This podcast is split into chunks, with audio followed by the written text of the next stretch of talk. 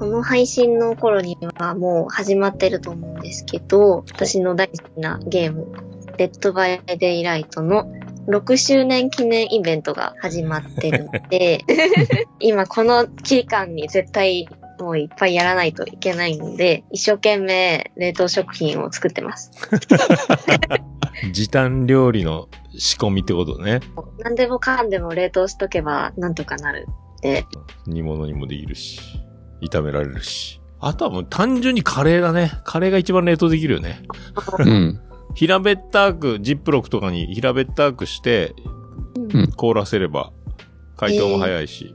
あ、そうなのうん。肉も野菜もね、両方取れ、あとご飯さえあればとりあえず大丈夫みたそういそなう。そうご飯も冷凍して、カレーも冷凍して、うん。もう電子レンジ大活躍みたいなね。そう電子レンジでやれるやつ本当いいですよね。なんか、島次郎のお料理チャンネルとか、できそうだね、これね。